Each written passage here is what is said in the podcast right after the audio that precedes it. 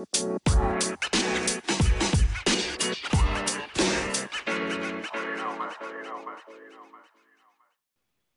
right, welcome back. Sports Talk for Fans by Fans, episode 32. Brian here with Alex again.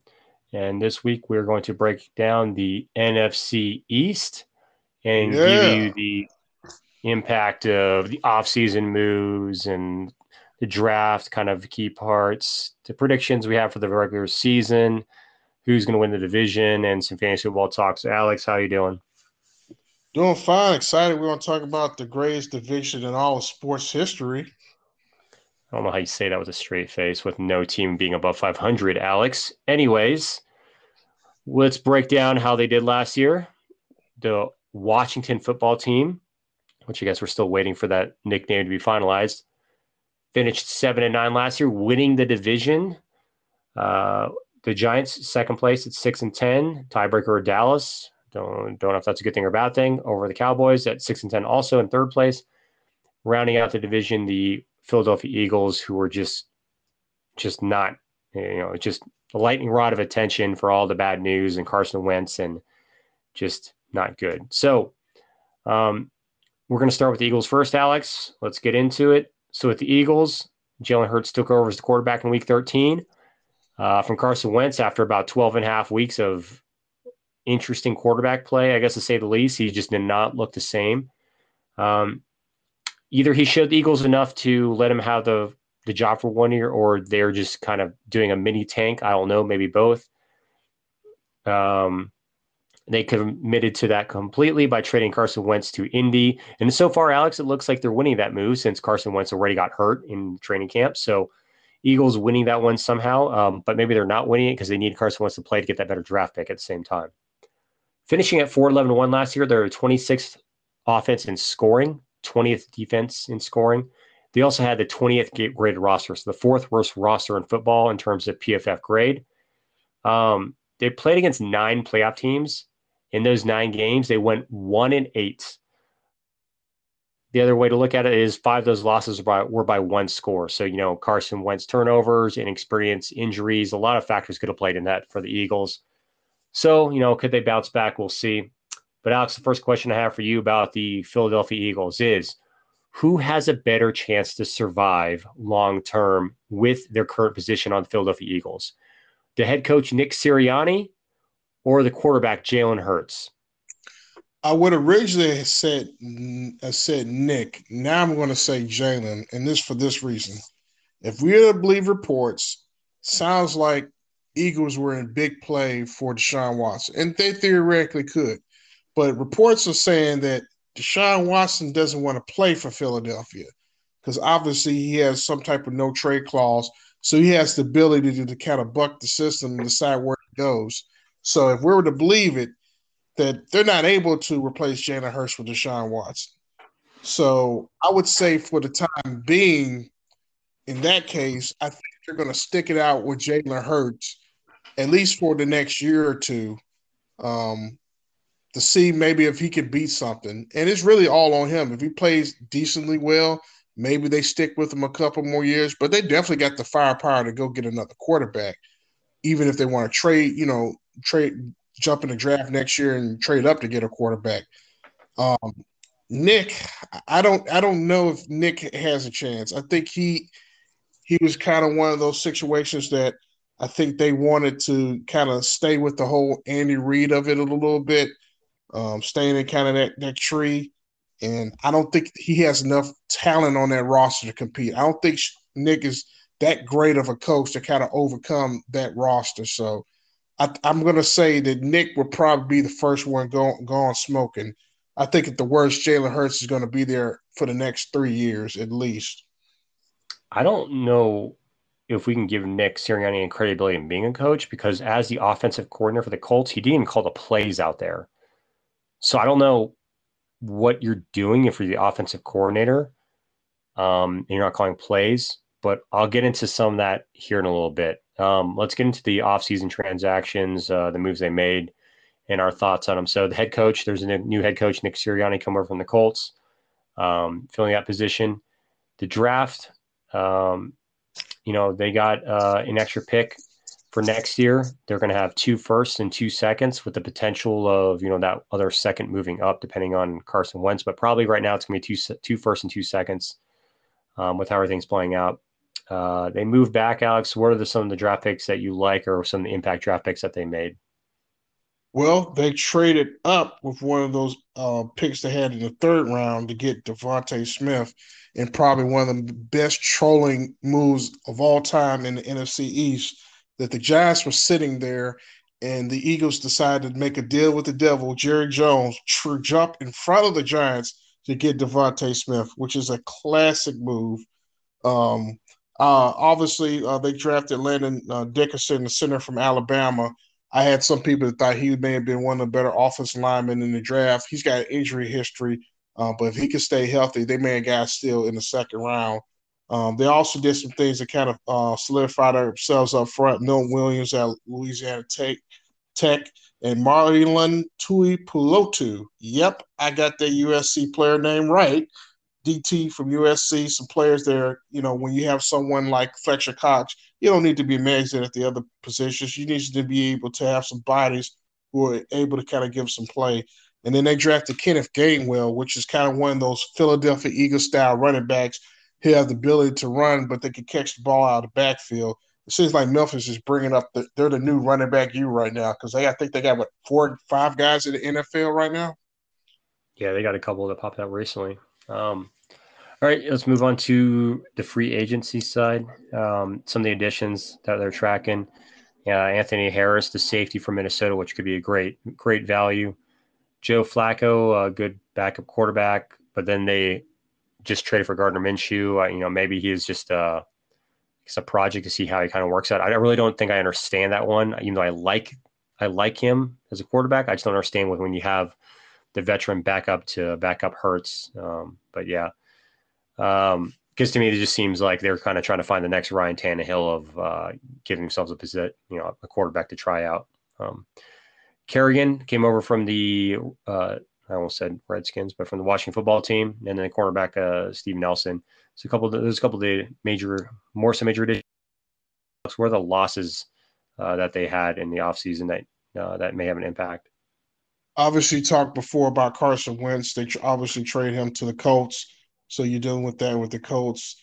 Um, DeSean Jackson and Alshon Jeffery are both gone, veteran wide receivers, but both of them kind of stayed hurt. So you have to question how big of a loss are that.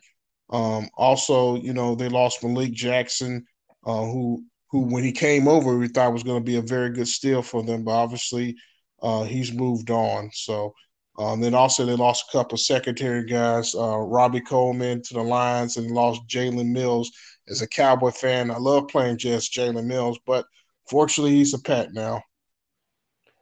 Uh, I don't know if you said Jason Peters ended up. He actually is now 39 and on the Bears now, so it's kind of yes. weird seeing him being on a different team. Um, the thing with the wide receivers we're talking about, DeSean Jackson and Alshon Jeffery, yeah, it's good. They got away from those veteran receivers. However, they're still eating 11 million in dead cap. Uh, they're eating 33 million dead cap Carson Wentz. We'll talk cap stuff later. So just made me look about the wide receivers and just kind of interesting how they're. I think they're paying more to wide receivers not on their team than they're paying to wide receivers on their team because they have so many young receivers. Uh, transaction that I like the most, Alex Anthony Harris. I think it's pretty. Well, for me, it's an easy answer. He's one remove one year removed from being essentially the top safety in, in the league. Last year, there was a lot of holes in that defense. I don't know if it was fair to put a lot of that on him. He had a bad I don't know about a bad grade, but a worse grade than he did in his previous years. Um, so you know there was a, a drop off. Uh, they couldn't get to a deal, which is weird because Anthony Harris really wanted to stay, and they end up signing in Philadelphia for a cheap one year, like five million dollar deal to kind of probably be a prove it deal. So um, I think that's good value for the Eagles. It definitely helps their safety position a lot. So I, I think that's a, a, great move that they made uh, for the Eagles. You never know; maybe he'll end up liking it there and then and stay there long term because they have some more money freed up next year, I believe. Uh, what transaction did you like, Alex? I like the Landon Dickerson draft pick from Alabama. Um, a lot of, he, kind of went slept in the draft, obviously, because he I believe he had I want to say a major injury all the years that he started in Alabama. So he kind of went under the radar, but his tape is really good. Like the scouts really like him. The question is how healthy he's going to be. Um, but I think I, am he hasn't played much, so he doesn't have to wear and tear. So I think he's going to be a really good player for them. Uh, you already got, you know, you already got some veteran offensive linemen that have already left. You talked about Jason Pierce, but Dickerson, he could play guard for them and he could play center for them. So they're going to have the uh, flexibility to kind of, um, with him, to kind of plug some holes in the interior of the line. And their line definitely needs kind of a makeover this year. So I thought that was kind of a solid pickup for them. Yeah, the uh, the Eagles didn't have Brandon Brooks last year. Um, when he did play in 2019, he was the number one ranked guard in all of football. Uh, he's been like a top 10 guard his whole career. So they actually got Brandon Book, Brooks back, which I, I, think people maybe forgot. They still have Kelce in the middle, Lane Johnson on that right side. Um, and their other two linemen were actually graded as average. So they weren't terrible. So this actually gives Dickerson, I think, a good chance to maybe sit behind Kelce for a year because Kelce is getting older. Um, you know, he's 33, he's about to turn 34, which, you know, you know, Alex Mack is 35 or 36 with the Niners. So um, centers can last maybe a, a, little bit, another year or so, but Dickerson definitely gives them a good value. You can plug in center or guard spot. And, you know, I, I, think they're doing a good job. I think the Eagles are kind of a sneaky team with uh, the way they're kind of rebuilding some of the things they did. Uh, I do, I do like that. So, because um, he also technically fans, being forced. Eagles fans really hate their their front office, but um, I think they're kind of the middle of the road, better drafting teams when they actually do draft. Um, the question obviously about coaching and development are those coaching staffs able to develop that talent and get better at that? So um, we're going to see with their drafts this year. All right, uh, transaction we like the least. I'm going to just continue on what I said earlier. I Nick Sirianni is the wrong head coach, um, and it came out also about the whole Doug Pederson fallout um, how there was a big disagreement. And I think there was um, something leaked out of Philadelphia saying that they essentially want to hire a coach that's kind of like a yes man, someone that they can control, someone that, you know, is coming out of kind of a lower area that doesn't have a lot of, I guess, I don't know, I don't know if reputation is the right word, but um, a coach that they can essentially kind of tell what to do. And that's what it sounds like this exactly was is Nick Sirianni is, is kind of a coach that's just going to say yes. Because when your credibility is your offensive coordinator that doesn't play call, to me, there's no way you should be hired. Like, I, I don't, I don't honestly understand that one bit. Um, I think Eric Bieniemy is kind of the same thing in Kansas City. I don't know if he does the play calling, but like, why isn't he in the same boat? Like, how did Nick Sirianni get a job instead of him? Um, you know, how, how did some of these other coaches get hired? It doesn't really make a lot of sense to me. Like the Lions coach, the Texans coach. I I really question this Nick Sirianni draft pick or hire. Uh, I don't like it at all um, especially when you want to develop, you know, some of these younger players in your team, your wide receivers, the offense. The whole offense is young, skill position wise. I don't know if, if this is what you want to bring. I, I would have liked seeing, you know, like a Sean McVay type of coach, uh, you know, a Shanahan, someone that has a that's a young mind that's up and coming that knows what that has done play calling, that's done all these things that you, we've seen them succeed. We've not seen that with Nick Sirianni. Um, the Colts offense is not built around their offensive line is like graded one of the best offensive lines in football. You're handing the ball off to three different running backs, and they're just running for five yards a carry with mediocre wide receivers and average quarterback. They had Pip Rivers, give me a break. They had Philip Rivers as their quarterback and made it to the playoffs. Um, you know, so I, I just for me, Alex, I don't understand Nick Sirianni hire. Um, what about you? What transaction did you like the least? Well, you took mine with the Nick, the the quick coach. So I'm going to go with Carson Wentz, and not from the fact that they got rid of him, but the fact of the negative cap they had to eat on it. Um, they're one they had to eat a huge amount of money on the Carson Wentz trade. Um, it could have been worse, um, but it was one of those things. I guess when you don't you decide that the quarterback is not the right one, or more on his side, he kind of wanted to be traded, and they kind of want to take care of him. But I mean, that is a lot of money to have to eat when you make the wrong decision at quarterback and it's it was so bad, you know, looking at it, it kind of made people kind of rethinking. You know, Goff is getting traded, Winston's getting traded. Should Dak even get paid for that? That whole draft class two or three years ago looked like these guys are going to be Hall of Famers, and now two or three years later, we're kind of looking at them like Goff's on another team, Wentz is on another team, Dak got hurt. But you know, you kind of look at the, the situation like, man, you, you didn't you got a decent amount back for him, but at the same time, that's just a lot of money to have to to eat. I would have probably, if I was there, probably tried a way to work it out. Um, but a lot of times when you have a disgruntled quarterback, you got to move on. Yeah, he uh 33.8 million is what they're paying him uh in dead money and it's just weird because, you know, last year, yes, last year he was bad, but his other 4 years he wasn't bad by any means. Like so they really just very quickly threw him away. And it'd be one thing if they were a contending team, but they weren't a contending team. So to, to dump him out this quickly after you know four years of being at least an above average quarterback to me is is very weird. And this goes hand in hand with the Doug Pederson thing, and it's just like it seems like a power struggle in the front office of you know probably probably being too involved is, is my that's just my opinion from looking at all these things and kind of looking reading these articles. So.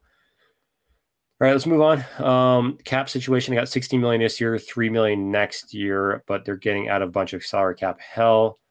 Um, I think 2023 is really the year where the cap space opens up a lot for the Eagles. So that's probably why you're looking at this year to being kind of figure out Jalen Hurts, and then the next year they have a bunch of draft picks to build the draft picks up, get young talent in, and then they can start spending in 2023. So Eagles fans you may have the luck of being able to steal a division title just because of unfortunately i don't think any of these teams in nfc made a huge impact to jump out as being the clear cut favorite i can tell you like who i think is is kind of a little bit ahead of everyone else but you know i wouldn't be surprised if the eagles are at least competitive within the nfc east um move on to fantasy football Hurts last year took over like we said he started the last four games of the season. In those four games, though, however, Alex, he did average 21.8 fantasy points per game, which would have put him at the seventh best fantasy quarterback. Um, since he's a dual threat quarterback and the Eagles will maybe playing from behind next year, uh, can we can trust him to continue being a top 10 quarterback in fantasy football? Oh man, that is that is a, a big question. Um, if you're, I guess, if you're in a draft, you're kind of maybe looking for someone to kind of maybe low end I could see him as a low end kind of sleeper. Um, but the thing about it is, um, I don't think he played as great as everyone thinks he did down the stretch. But fantasy wise, he definitely did. They were behind in a lot of games, and he definitely kind of stood out. And also think about this: in the last game, he kind of didn't play this, really the second half, most of the second half. So you talk about the points he had; he could have had a lot more average per per game. So um, if I'd buy low on Jalen Hurts and hope you, you, you hit something because there's there's definitely potential, especially you talk about dual threat quarterbacks. A dual threat quarterback can get you three to four points just for running every every game. So um, there's something there. Um, I don't know if I want to put him as draft him as my top end quarterback, um, but I definitely think he's he's worth kind of drafting, kind of rolling the dice on. Oh, I think you saw in one of our leagues, I made him my top end quarterback because I do I do believe in at least being able to be top close to a top 10 because there's no real quarterback competition there. Even with Gardner Minshew, I have a hard time believing. I think what he does for the offense with running the be able to run the read option and scramble is pretty good. In the three games he that he played the full game for, he ran for over 62 yards in every one of those games. So even he was even if he doesn't throw for over 300 yards, which he did in two of his three games he played the full game for, he at least has that running threat. So quarterback to take? No, by no means is he a safe quarterback to take but because he has ability to run is kind of one I think he could push being a top 10 Alex, but that's, you know, that that's a very risky play, um, but could pay off. Uh, he paid off for me in, in DraftKings last year. Again, he won me a thousand dollars against the Saints. So, um, uh, there's that. And, and I think the next one we talk about is the running back situation because I think he he enhances the running back situation. Um, I think he makes Miles Sanders better. Miles Sanders last year was the nine, number 19 running back, uh, 13.4 points per game, 867 rushing yards, six touchdowns, 28 catches, no touchdowns. Um, I think this offseason, Alex, it started where there was going to be a lot of questions on, oh man, this is going to be a, a big committee between Boston Scott, Miles Sanders, and Kerryon Johnson. However, Kerryon Johnson was just waived recently, um, and they still have Jordan Howard on that team, I believe. I'm not sure if he got cut. I know because I know the uh, the cuts came down recently. So um, if Howard still is on that roster, he could vulture some touchdowns. But I, think he has a chance of being closer to being the two, 2019 rookie version. In 2019, he had 50 catches, um, and he was closer to being a real top 10 back. So, Alex, do you think he's better? He has a chance of being a top 10 back or top 20 back? Because I think has a chance to break a top 10 if utilized correctly within the Jalen Hurts dumping off 50 catches again read option type of offense. So, what do you think? I, I agree with that last part, the if part, because he should have been a lot better than last year. Um, definitely. I know there were some games he got hurt, obviously, but he should have been average wise a lot better. But if you're an Eagles fan, you saw it. There were times where Miles Sanders and even Boston Scott, they were getting they were getting yards running the football, and then out of nowhere, they decided they were going to throw and be pass happy. Um, the uh, Sirianni, we're going to see how their offense is going to run. Uh, if they go more to the ground and pound, especially with the uh, Hurts kind of opening up the gate with the uh, with option and different things like that, Miles Sanders should be a pretty good threat. I know Howard probably vulture, you know, goal line touchdowns or different things like that, but I think Miles Sanders can at least put up, I'd say anywhere from 1,200 to 1,500 total offense yards. That's just me personally, but it's always going to be about how they're going to use them. Obviously, um, last coaching um, that was there, uh, office coordinator and everything, he didn't have much imagination. The the push is going to be on that coaching staff, but yeah, I think he could be a top 15 back easy. Yep. Uh, and I just kind of double checked with depth chart. Jordan Howard did get cut. However, he got signed back on the practice squad for the Eagles. He's not technically gone, but I mean, this really just makes it uh, between Miles Sanders and Boston Scott. So I think it gives Miles Sanders a lot of potential to be a, a sneaky, a sneaky top ten. I wouldn't say uh, try, you know, obviously try to. I wouldn't take him in, with a round one pick by any means, but a round two pick um, to supplement whatever your, your first pick is. Um, I, I, think is a good, you know, if he's your running back two, that's a phenomenal steal if you can somehow make that happen. But yeah, uh, I, I, think Sanders has a great year with Jalen Hurts if utilized correctly. And the thing to look at is with the Colts, uh, Nick Sirianni, where he came from, it's a run heavy offense, and that's what he wants to bring. He wants to bring that run heavy approach. So I, you know, it could work out. We'll see how it goes. Uh, so those I think those two are kind of a sneaky good picks if you get them at the right time. Uh, wide receiver for fantasy on the Eagles side last year, that receiving core was probably one of the worst in football because of injuries and issues. Greg Ward had 53 catches. Fulgham had 38 coming out of nowhere. Jalen Reagor was hurt at the start of the year, came in with 31 catches with no training camp, OTAs, and all that stuff because of COVID. Year hurt, Jalen Reagor definitely was behind the curve. So I don't know if it's really fair to say that he's a bust like a lot of people were just because of how good Jefferson was. But um, you know, you're adding DeVonta Smith to this group. Um, so Alex, uh, DeVonta Smith is projected to be have 71 catches, 945 yards, uh, five touchdowns. Which, if that's true, he's he's borderline wide receiver two, which I think is too high for him, but a good wide receiver three slash flex play. Um, if you had to take one of the wide receivers, which one would you take? And kind of, you know, are they is there are they any of them better than a wide receiver three, Alex? Um, I wouldn't want to put any of them in wide receiver two right now. Um, I need to see more from both. Um, Smith is always showing that you know one of the bigger questions is about his frame. Can he hold up to a full uh, NFL season? He's already hurt, so that's already kind of a red flag in my opinion. Reagor kind of had an injury prone first year. He seems like he's a little bit healthy, so he might be the better play if you're thinking about right now.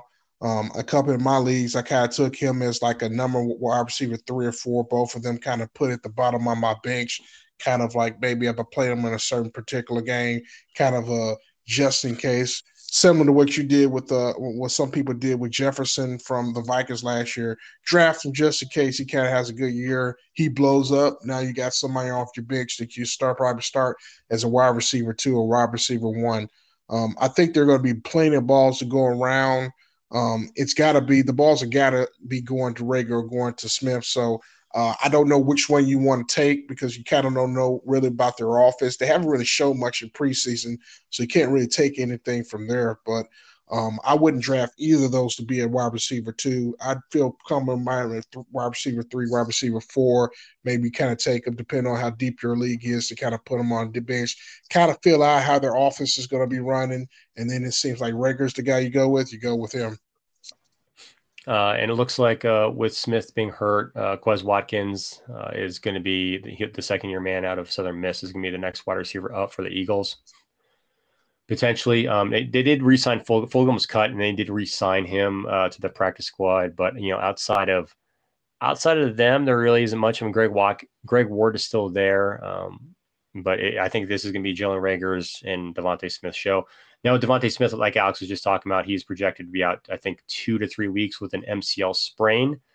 Um, so he's already going to miss the first couple weeks of the season, which is definitely not a good situation for them. That's not what they need to have. So let's move on to maybe the gem of the Eagles team, their tight end position uh, between Dallas Goedert and Zach Ertz. Goedert last year was number nine tight end at 10.1 fantasy points per game.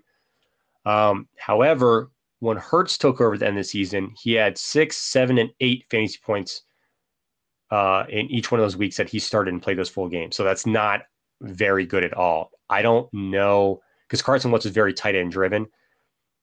With Jalen Hurts at the quarterback at the helm now, are we still going to see the tight ends used with Ertz and Goedert? Because in the practice, they're talking up. Nick Sirianni is saying a lot of the targets in practice are already going to Goedert and Ertz. But we saw last year, the time together, it didn't work well. They he didn't really throw them much at all. So, do you think Goedert and Ertz can still be? Because Goedert right now is inside the top ten. Do you think he can still be a top ten tight end with, you know, Hurts as at the quarterback? Goedert's going to be a borderline draftable tight end. Um, we've had conversations about fantasy output on tight ends. Kind of you you get past certain um, tiers of tight ends, it's kind of like you're kind of picking from um, about the same. So um, if you have a chance between drafting one of these tight ends, particularly Goedert, and maybe another tight end, another team that maybe is the number one, and you're looking at somewhere between 10 to 15 range, I'd probably go with them before I go with Goedert. And, I, and I'll tell you, like I, I'm actually applying these things that we're talking about. I, in one of my leagues, I got Kittle in round three. Great. My other one, I wasn't to get able to get a tight end where I wanted, so I took a tight end at the very end. I got Evan Engram. You know, it's it's a lot of these tight ends. Yes, you can easily say that Goedert's better than Engram. Got it. However, you know, Evan Engram got a crap load of targets, and which I'll talk about when we get to the Giants. So you, you really just have to understand the tight end position. I would not reach for tight ends unless you know you're getting only the top maybe you know there's a top three and then outside there's maybe like a couple more that you would want and that's about it everything else you should probably stay away from the eagles one Goedert, yes he's great zach ertz used to be great i just don't know how i feel i don't know how comfortable i feel trusting my fantasy life on getting one of these tight ends and then just having to eh, turn around and get someone off the waiver wire because there's not going to be a big there's not a drop big drop off from these tight ends 10 points per game you can get someone off free for eight points per game at tight end so don't don't get crazy with your tight end position guys Let's move to defense. Alex, I honestly was surprised on the defensive side for the Eagles. I did not think that they were relevant, I guess is the right word. And that's because of how good they are getting sacks. And this is just how what the Eagles have always done, kind of. Last year, they're 15th on fantasy, eight interceptions only. Uh, we know their secondary had issues. However, they had 49 sacks. Um, to me, they improved their secondary because not only did they add Anthony Harris to the safety position, uh, but the other corner, uh, Nelson, opposite of Darius Slay. Nelson was actually graded higher than Darius Slay last year. Darius Slay was kind of graded, uh, graded in the middle of the pack. Nelson was graded 36 out of the 121. So, and the year before that, Nelson was graded as the top or as the number six corner in all of football. So I think C. Nelson is kind of like an underappreciated corner. Um, he's always been in the upper half instead of the lower half of coverage grades. Uh, so you know, I think that's a sneaky good signing. You have Nelson one side, Slay on the other side, Harris in the back. You have that pass rush. Linebackers are never really a. They don't really. I've never seen. The, I haven't seen the Eagles with a standout linebacker in a long time, but they have serviceable linebackers. So I think you know, as a whole, Alex, their defense. I, I think they could finish around the same number. They still have Brandon Graham, Cox, Barnett, uh, Hargrave across that front line. You know, that good pass rush. Um, do you think they can keep finishing around 15 again, Alex? Yeah, that's probably um, right where I got them. Um, that like back to what you said, and also to you guys out there, also pay attention to your defensive scoring, because if you're in a league with the defensive that's that's heavy around sacks, um, this is one of the teams you're going to want to have to draft because uh, they're always in the high 40s. Um, now, I will say this: it also goes to their defensive scheme last year. Um, so we'll we'll see that, but I think they're going to be deeper this year. You kind of forget that you're kind of getting Ryan Kerrigan, and I know Washington football team believes Ryan Kerrigan is done. I think he's still got something to prove. So I think they're going to be kind of deeper at their pass rushing. Um, you know, so I expect them to have as many sacks as they did last year. Uh, the secondary, you kind of talked about how the secondary is going to improve. Um, I mean, they got eight interceptions last year. I mean, we don't expect them this year to have ten or more. I mean, that's if they do that and it's still comparable points wise, they're going to be right where they're at, if not better. All right, let's move on and talk about the Dallas Cowboys now.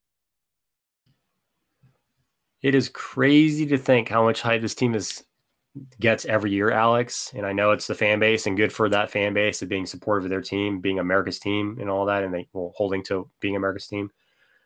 But it's also crazy to think it's been 25 years since you guys won a championship. Um, and it's kind of weird because you guys are in a division where we couldn't even get a team above 500.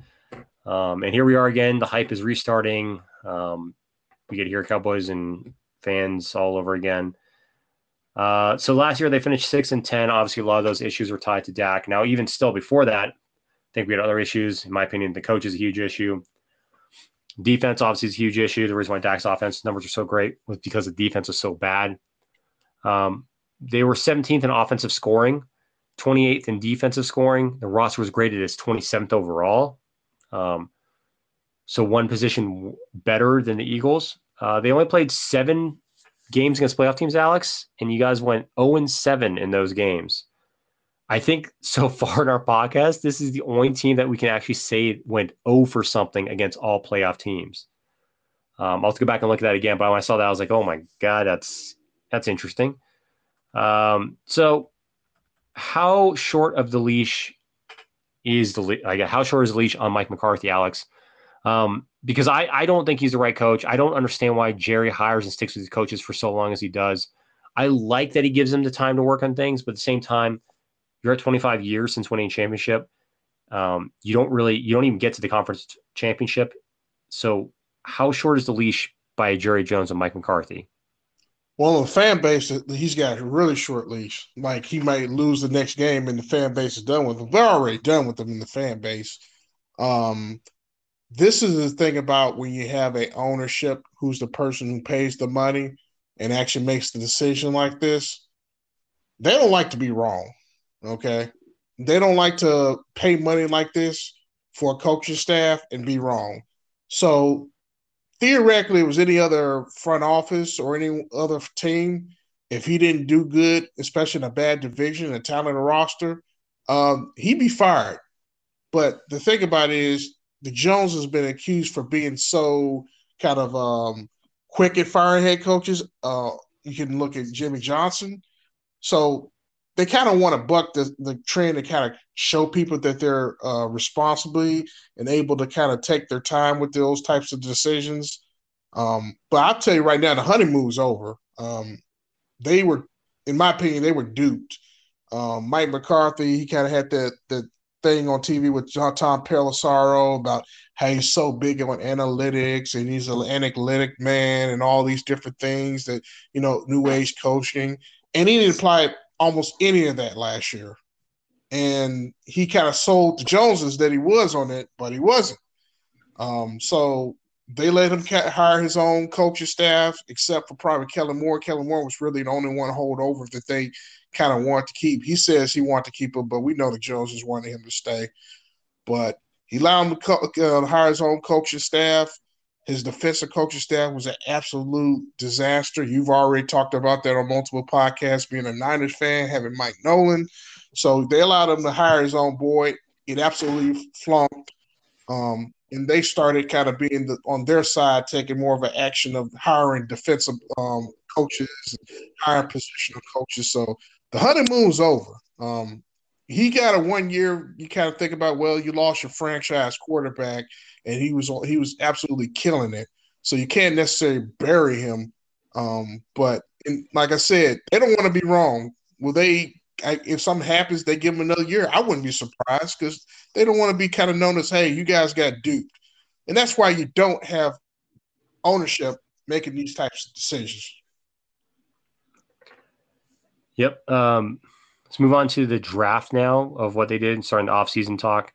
Uh, the picks that I like, Alex, myself, Micah Parsons, and Jabril Cox. I love those two linebacker picks. You know, shoring up defense is a great thing. But for you as the Cowboys fan, or the draft picks that you like the most that they made?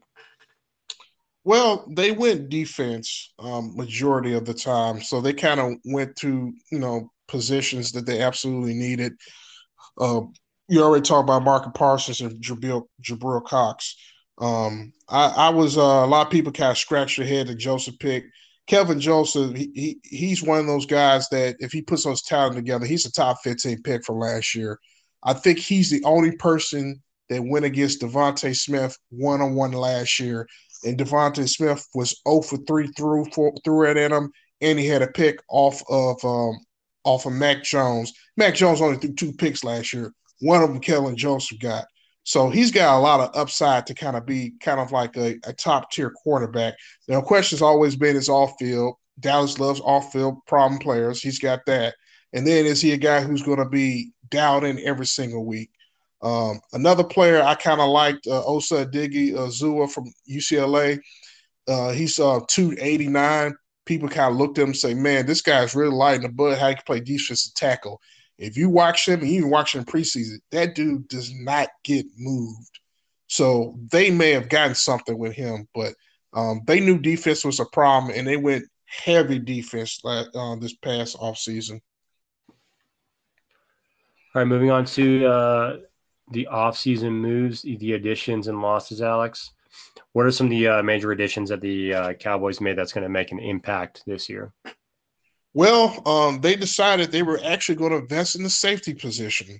Um, they signed Damontae Kazee. Um, he actually had a year we had seven interceptions. He got hurt last year um, playing for Atlanta, um, but he kind of kind of that player they kind of signed to kind of take over for losing their secondary that they did last year. Uh, they signed Malik Hooker, who was a top 14 pick. He looked like in his first year or so that he was going to be kind of that next great safety injuries kind of derailed him. And then they made an unusual move signing Keanu Neal, who's a strong safety. They moved him to linebacker.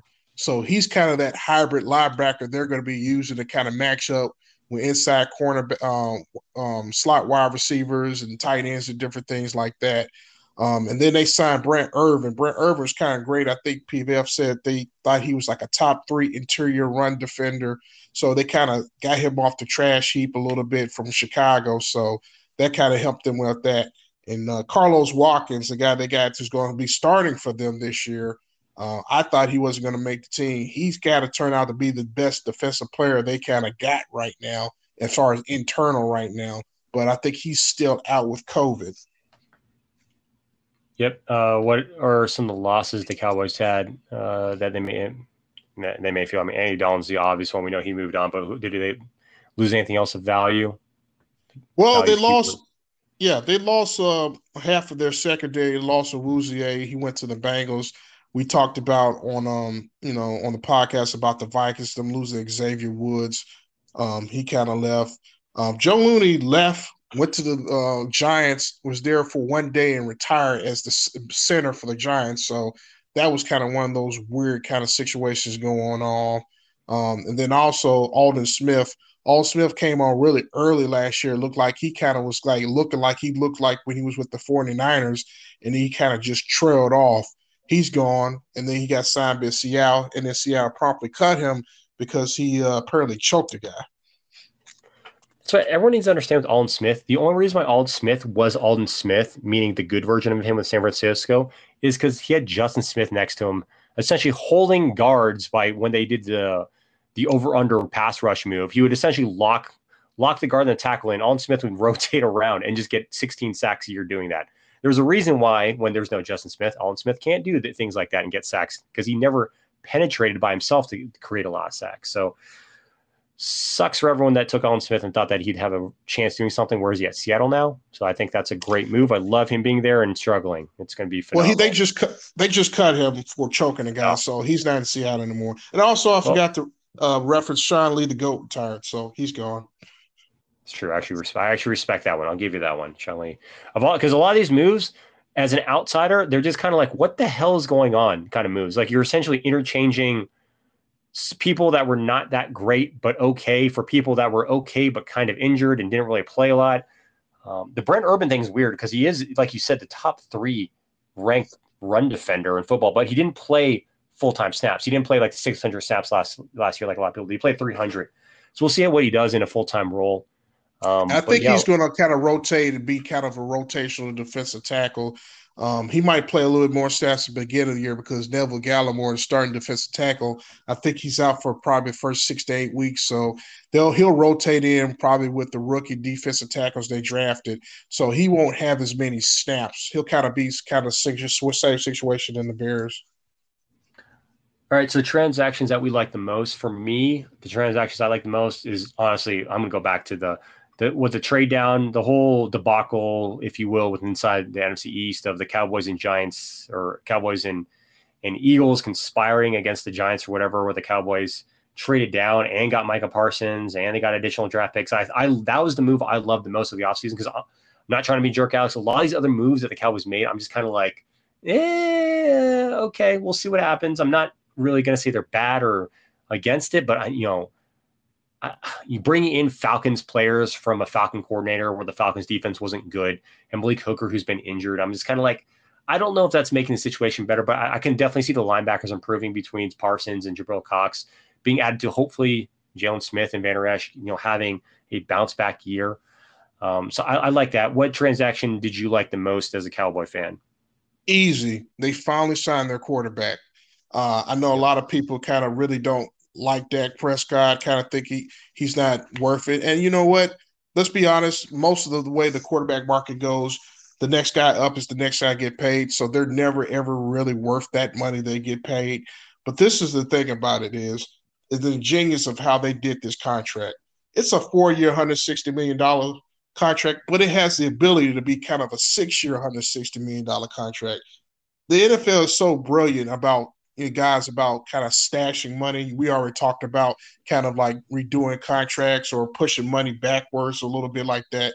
So they have Dak Prescott has two void years at the end of his deal that they could basically kind of move some money around at the, near the end of the deal to kind of save some money overall on their contract. So it has flexibility that if they need to save money, they definitely can do that. But I don't think he even reached his $40 million to his third year of his fourth year. So I think by then, that's when the cap is supposed to skyrocket because of all these new TV deals and the sports betting thing that just came out. So, um, so it gives flexibility. I wish they would have done it two years earlier because you wouldn't have to pay him forty million dollars. You probably would have paid him like thirty million dollars.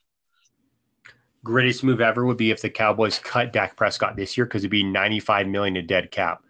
Um, his cap numbers. So he, the cap, what he counts against the cap this year is 22.2. Next year's 33.2, 2023, 44.2, and then it goes up to 47.2. And the last two years are voidable years. So what that's really going to do is they're not obviously going to keep that. That's what they're going to kind of build the extensions and push everything back. So um, the, the part that's crazy for me, Alex, to think about is the fact that um, Baker Mayfield will probably could be paid higher than Dak Prescott based on what you said, just because they're resetting the quarterback market year after year, not because he's actually better than him.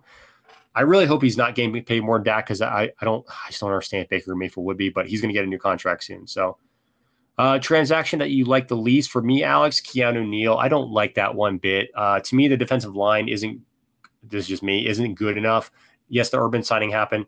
I don't know if the defensive line is good enough to hold up to allow a undersized safety linebacker play behind him. Now, granted, you have a lot of linebackers, but I don't. I to say that he's a linebacker is still baffles me. It doesn't make any sense. I don't like what they did. Um, they have technically four or five at least average linebackers, two being paid a crap load of money. The other's a first round pick. Jabril Cox is the fourth one who's you know got the potential also.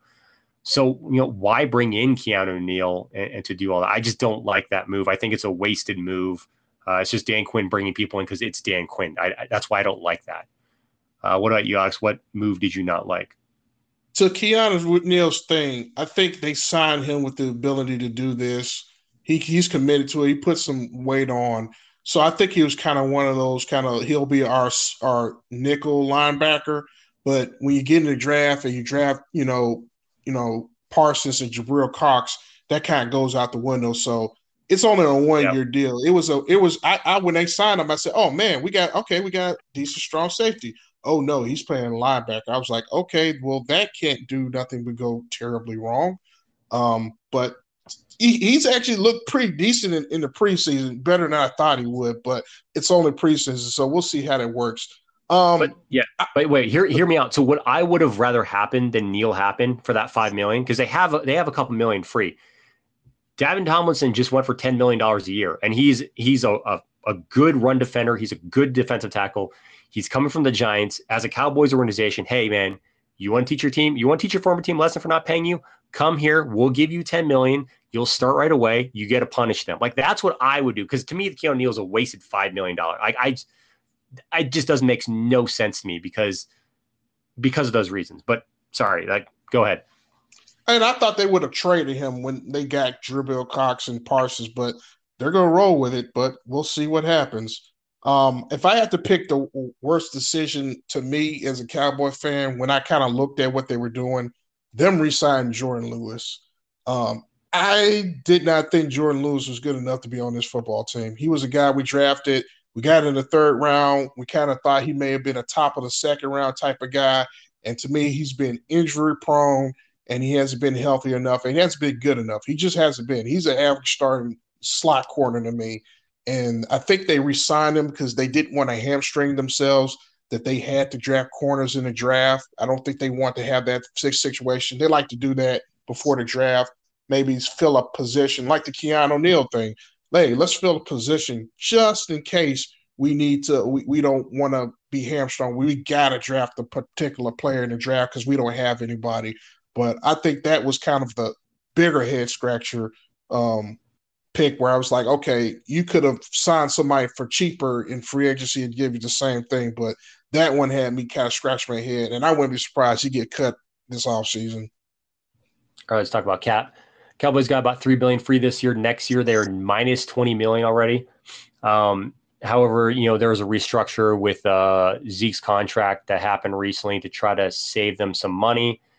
Um, but you know uh, they have some people coming up next year that could be restructured or cut. Like Amari Cooper could save actually 16 million if they cut him, but I, you know that to me that's more of a person to restructure.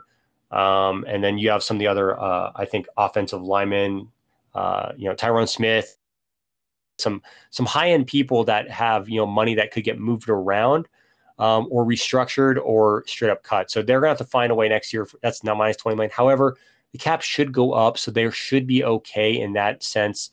Um, and they already have a lot of their people paid, so you know a lot of money is already allocated. Um, so we'll, we'll see what happens next year with the cap situation. Moving on to fantasy, uh, Dak Prescott, Alex's quarterback, was number one through the first five weeks of the season at 26.2 fantasy points per game.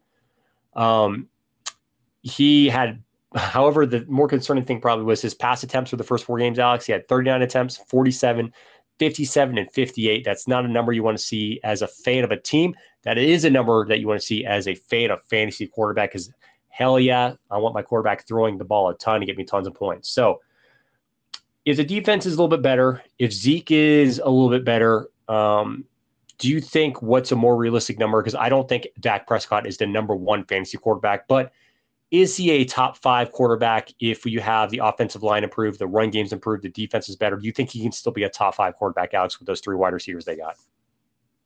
In theory, yes. I think personally, he's probably going to be dropped somewhere between seven and ten. That's just kind of my my personal forte. Um, I don't, I don't, I don't think they're gonna probably throw as mid as much as they did. We got to also understand he's coming off an injury and he has been built, uh, battling a kind of a shoulder strain. So I don't expect him to kind of start out throwing for 350, 400 yards per game. I expect him kind of have a kind of a slow start to the season and probably ranks up a little bit near the middle of the end of the year. Um, but I don't think he's going to be in the top top three or top five. Um, if he is, um, that's good.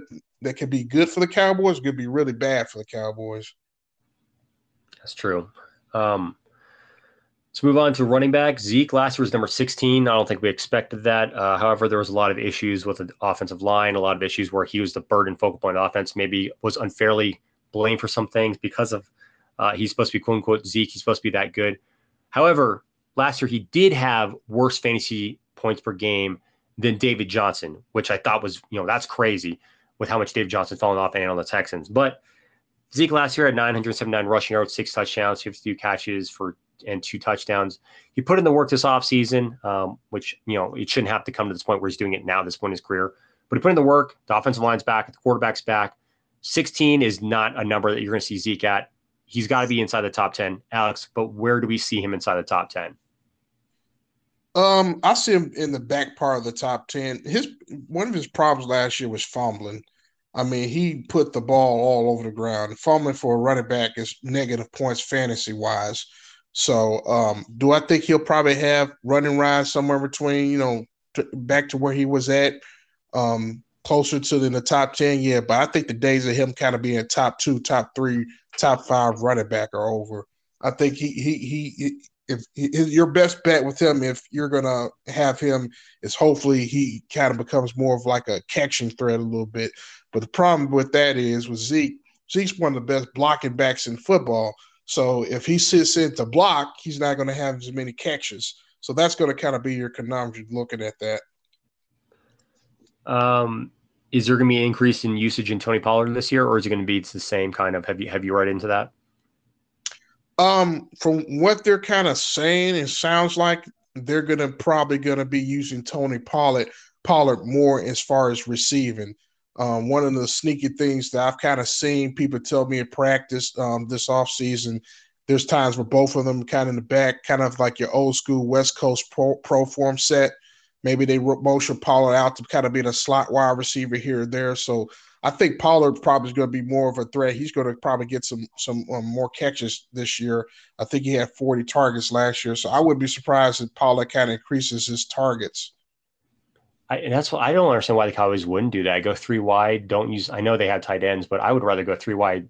Use those two backs and and space them out, and and especially if Zeke can block pass block well. I I, I think that'd be a fun offense to watch. Um, but you know we'll see what happens. Alex, on the wide receivers, I'm going to skip Michael Gallup. I only want to focus on Amari Cooper and CeeDee Lamb, so you can you know interject if you disagree with that. But Amari Cooper last year was number 20 wide receiver, 92 catches. I think a lot of people forgot how productive he still was with he still was with Andy Dalton there. Um, 92 catches, 1,114 yards, five touchdowns, 14.5 fantasy points per game. I see him kind of as a low end wide receiver number one, a high end wide receiver two. Um, I, you know, people are talking C Lamb up more this year to the point where it almost feels like they're talking up more than Amari Cooper. I think people are crazy, Alex. Um, to me, Cooper is still the one. C Lamb's the two, uh, or is or are they a one A, one B? What what is the difference between the two of them, Alex?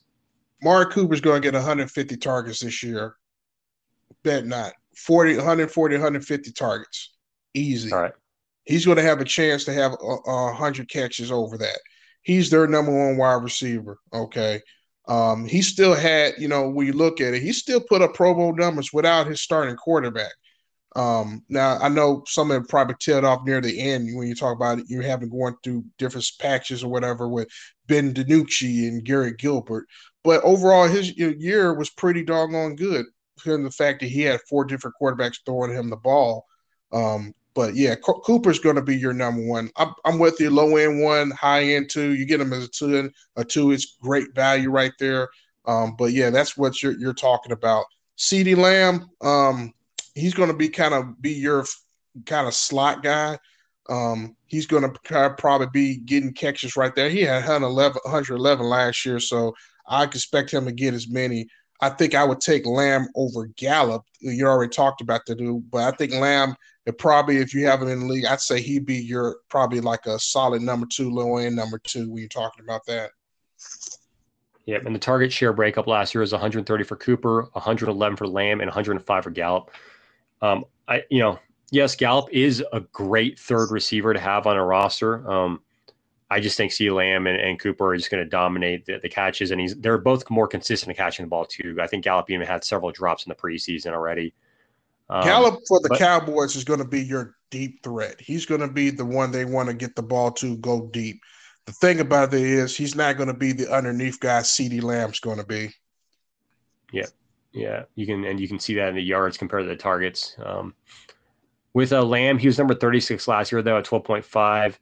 Um, you know, 74 catches, 935 yards, five touchdowns. Alex, do you, you see him eclipsing a thousand? Lamb are the the two receivers that eclipse a thousand yards as a teammates. Oh yeah, yeah. He, will hit a thousand. He probably should have hit a thousand last year. Um, he actually had over a thousand yards, um, I believe, total. We took in his uh, his uh, rushing, and you also take in his kick return, punt return. He had that nice kick return at the end of that Niner game. So uh, yeah, he's he's he's ahead of he's going to have over a thousand total off uh, offense. Yeah, and with uh, C. Lamb, you know, he had a great season. He only had two games with over uh, ten targets last year, so he, he's able to be productive even without the the high target share. Um, but yeah, CeeDee Lamb to me is a, a, solid wide receiver number two. You know, I, I, would even say like he's a maybe not solid, but he's he's a good wide receiver two. A steal it as a three or a flex player is kind of how I see CeeDee Lamb. Uh, for tight ends, uh, Schultz Alex is the looks like the primary tight end. Uh, six three catches last year, four touchdowns, eight point eight fantasy points per game. However, once again, stay away. He's one of the one of the uh, twenty tight ends that are good enough to pick up off for agency. But if you need to draft him, I, I just don't understand why you would draft a tight end like that. Um, nothing against Schultz six year catches. What you don't want to draft any Cowboy tight ends because Schultz was the guy last year because Jarwin was hurt. So Jarwin was supposed to be sliding into that number one position. So I would stay away from all Cowboys uh, tight ends. Yeah, especially with the you know the wide receivers. I, I would take Gallup over any of the tight ends. Um, defense, Alex. I'm just gonna say skip it. We're not gonna draft Dallas's defense unless you want to tell me something crazy right now. Um, other than not drafting them and not even thinking about drafting them until they decide they actually want to play defense. Nope, nope, got nothing. I think they did have a weird stat last year where like towards the second half of the season now. However, they did kind of play way better, but I don't know if that's because they were so bad at the start of the year. Um, but they did have, um, I think, I want to say the last four games of the season, they were actually like a top five defense or something really weird. But but the opponents, however, were Cincinnati, uh, a banged up Niners team with no relevant quarterback. Um, Philly and the Giants. So teams that didn't have their starting quarterback, I don't think. I think all four of those teams actually did not have their starting quarterback, except for maybe I don't know if Daniel Jones started week 17. But um, yeah, outside of that, the defense was bad all year. Um, and yeah, wait to see how they play before you uh, invest a draft pick with them. All right. With that, we're going to move on to the New York Giants. All right. So they played against nine playoff teams last year. They went three and six in those games. Three of those losses, however, were by one score. So maybe they were you know, closer to the Redskins than the Eagles. Sorry, Washington football team than the Eagles. Um, they finished six and ten last year. However, they're 31st points scored, but ninth points allowed. So you can see that defense really evolved, really got better. Um, offensive side struggled. You know, Barkley was out. Um, you know, you got Colt McCoy playing a couple games.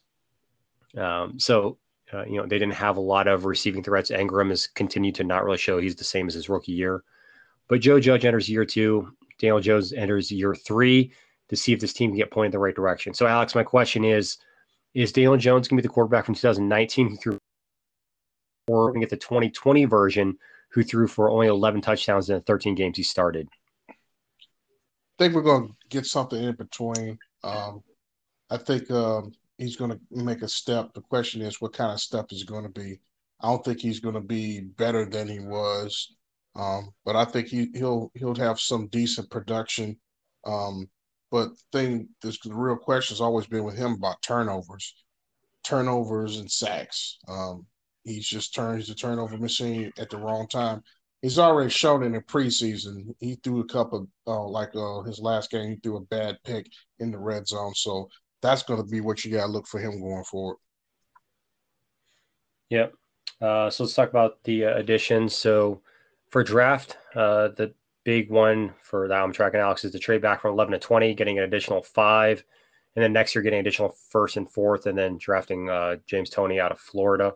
What other draft picks did you see or did you like that uh, the Giants made? I love the Azeez Ojulari pick, the uh, edge out of Georgia. I thought with him and Jaelan Phillips, they may have been the two best edge uh, defenders in the draft as far as pass rushing. Kwity Paye were the better run defenders, but I thought him and Jaelan Phillips were probably the best guys.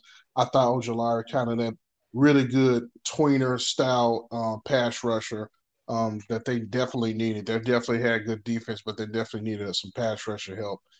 And then also Aaron Robinson don't think he'll probably help him day one, but I def- definitely think he has starting cornerback potential. All right. Uh, and some of the transactions that they made. Now, this team probably did some of the bigger name transactions, going from Kenny Doll, Kenny Golladay's four year contract, getting paid pretty big money. I think about 19 million a year. Uh, Adoree Jackson coming over from the Titans, who just kind of let him go. Tight end Kyle Rudolph, who left the Vikings. So now the Vikings kind of looks unfortunate with Irv Smith going on uh, the IR.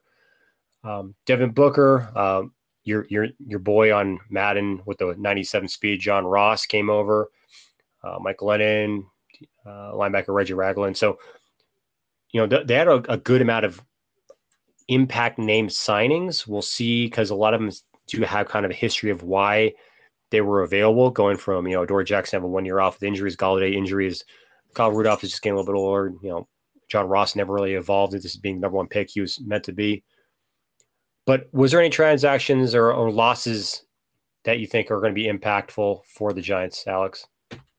Dalvin Tomlinson, um, I think him kind of losing, kind of in the middle, um, is some run stuffer. Uh, I understand maybe there was a question made about what his money was worth or what you're willing to pay for someone in the middle like that. Maybe because you they're paying for Leonard Williams and they didn't want to kind of double dip, but he's going to definitely be felt um, on that defense. Yeah, uh, looks like some of the other losses. Uh, Zeitler, the guard, I think went to the Ravens uh, Fackrell, the you know I think situational pass rusher who's uh, moving on to a new team. Uh, of all the transactions and additions made, Alex, what transaction did you like the most that the Giants did? I like the Adoree Jackson signing. Uh, I think they needed some kind of some help opposite of Bradberry. Bradberry kind of was a steal in free agency to me the previous year.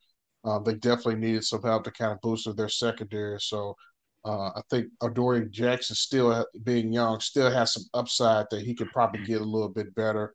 Uh, understanding and kind of work out in Tennessee, obviously, because Tennessee had to cut him, but I still think he has something. He has something kind of to prove there. So I think he has ability to kind of have that athleticism to cover a number one wide receiver, but uh, we'll have to see on that.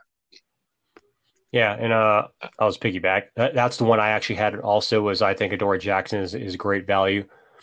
Um, you know, last year he didn't really play a lot or really as much as he should have. He, you know, this year is making six million, so it's not really that bad. Coverage grade wise, though, before, if you throw out 2020, 2019, he was the eighth best corner. 2018, 27, 2017, 37. So he showed he came in the league as a already an above average corner and then progressed into being a top 10 graded corner. So, you know, I think it's phenomenal potential. And you're adding, you're asking him to be the number two. You're not asking him to be the number one. So I think, you know, that, that that's great. Alex, transaction you like the least? Which one do you have for the Giants? The, the transaction I like the least is a small one, but it's actually proven that um, it's already didn't work out, and that was the Kelvin Benjamin signing. I kind of didn't understand what they were trying to do with him. I guess they were trying to turn him into a tight end.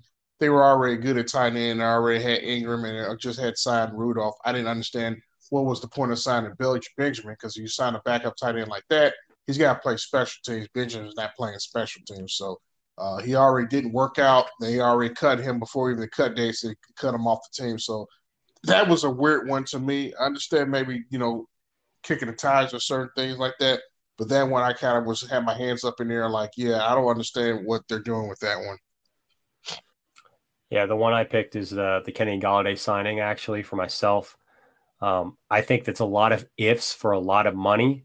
He's to actually get $21 million a year coming off of an injured season with a wide receiver that's never had more than 70 catches in a season. So, you know, I don't want to say it's not going to work out, but you know, that that's a lot of ifs for him to come back and be the number one. It's not to say he can't be the number one, but you know, you know, I get it at the same time. You want Daniel Jones, you give him all the options. Barkley comes back. This is really year three to show Daniel Jones is going to show that progression uh, from one and two. So I get it. I just think it's a lot of money to throw at him. All right, let's go on to the caps. They have pretty much no money left this year. Next year, they have a couple million. Uh, however, next year they can't cut people like Logan Ryan, who they still have for whatever reason, Sterling Shepard. They can cut some of them. I'll free up, I think, maybe a little over ten million dollars.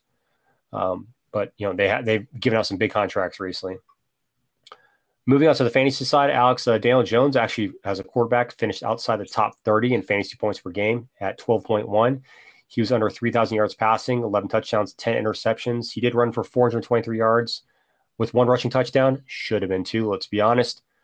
Um, can he return back to his 2019 numbers, Alex. I know you already said somewhere in between. So somewhere in between, I think is going to keep him outside the top 20. So do you think he'll be inside or outside the top 20 uh, for fantasy quarterbacks?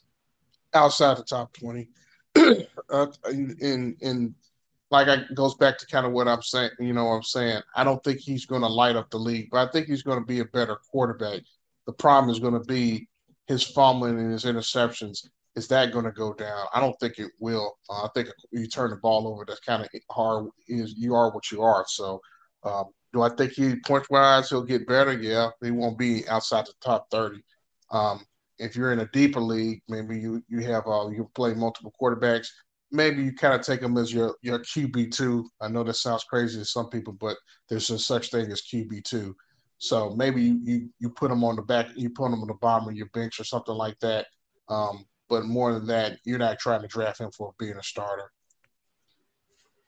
Yep. Let's move on to running backs. Saquon Barkley got hurt in week two, so we don't really have anything to base him off of what he did last year. However, his numbers the year before weren't nearly as good as his rookie year numbers. So last year he had, uh, or the year before he had a thousand yards rushing, six touchdowns, uh, 52 catches. But ESPN's projecting him to have a strong bounce back year. They're projecting him to have um, almost 1,200 rushing yards, nine rushing touchdowns, 56 catches, uh, 424 yards receiving. So, of course, that's a projection, but those numbers would put him back in the top 10. Alex, he hasn't done it since his rookie year. His second year, he did wasn't as good, and last year he was hurt. Can we really expect those ESPN projections to be correct for him to that strongly? And remember, the line has struggled this preseason too, so I'm not really sure what's going on with that line. But what do you think? you know what? I don't. I wouldn't even put it on the fact that our offensive line is going to struggle. I put it on the fact the nature of his injury. He's a player that based a lot of his cuts off being explosive. When you have the injury he have, it kind of takes some of your explosion away. Let's be honest with Saquon Barkley.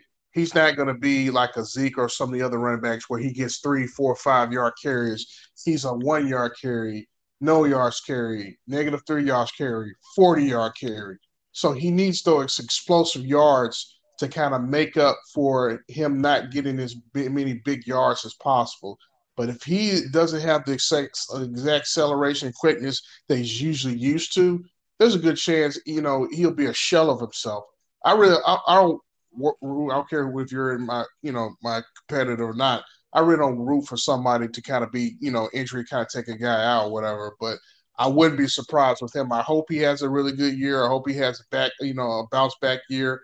Um, but that's that's a lot of hoping that he still has the the quick burst to kind of make those those those those uh, those uh, big chunk points that you want for fantasy. Yep, and you know with modern science these days, it is possible he can come back and be healthy, you know strong and healthy. But you know, we, we got to hope for the best and see. Um, it is kind of hard to just expect him to bounce back. It's not to say it hasn't happened. I mean, you know, Frank Gore with three major reconstructive injuries of his knees during, uh, you know, I think high school and college, and came back to the pros and didn't have any problems for some reason in the pros. So it's just kind of weird. You never know. Some people just have injuries that hold them back, and some can come back and recover properly and just never, you know, make make the adjustments. But we'll see if he has to change the kind of running back he is. Um, but ESPN's projecting him to bounce back in a big way he's funny you said Frank Gore because Frank Gore probably had so many surgeries, they probably made him better than he originally was when he was born, just because they kind of reconstructed his knee so many doggone times where he's actually a better, you know, a better runner because of that. So I mean, who knows? Yeah, it's true. So with Barkley, for me personally, I, I, love the potential if he slides to draft him, but uh, man, I'd be scared to pick him with the fifth or sixth pick just because. And some people have him going that high. I would just be scared just because we don't know when he's coming back. I know there's talks about coming playing week one, um, but we don't know what the workload's going to be. Uh, and we just don't know if he'll be bounced back the same way right away. Um, the three that are really there between Slayton, Shepard, and Golladay. Golladay's one really with the upside. Um, Shepard maybe is kind of like a flex at best, and Slayton really hasn't shown enough to be trusted in fantasy. Alex, do you want any of them? And if you do get them, you know, is Golladay the right one as, and would you want him as a wide receiver one or two?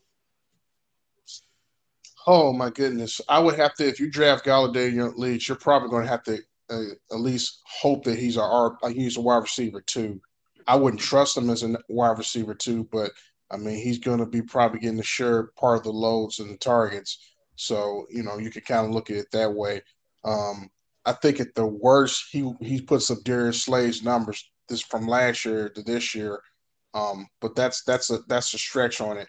I was with you with the Golladay thing. Golladay, um, he kind of had a, a, running mate opposite him, and uh, he kind of got his numbers from the previous years, and he's coming off an injury. I don't know if he's going to live up to that money they gave him, you know. Um, but that's that's going to be a thing. I think if you draft Golladay, you got drafted with the intent he's going to be a wide receiver too. I just don't trust him right now.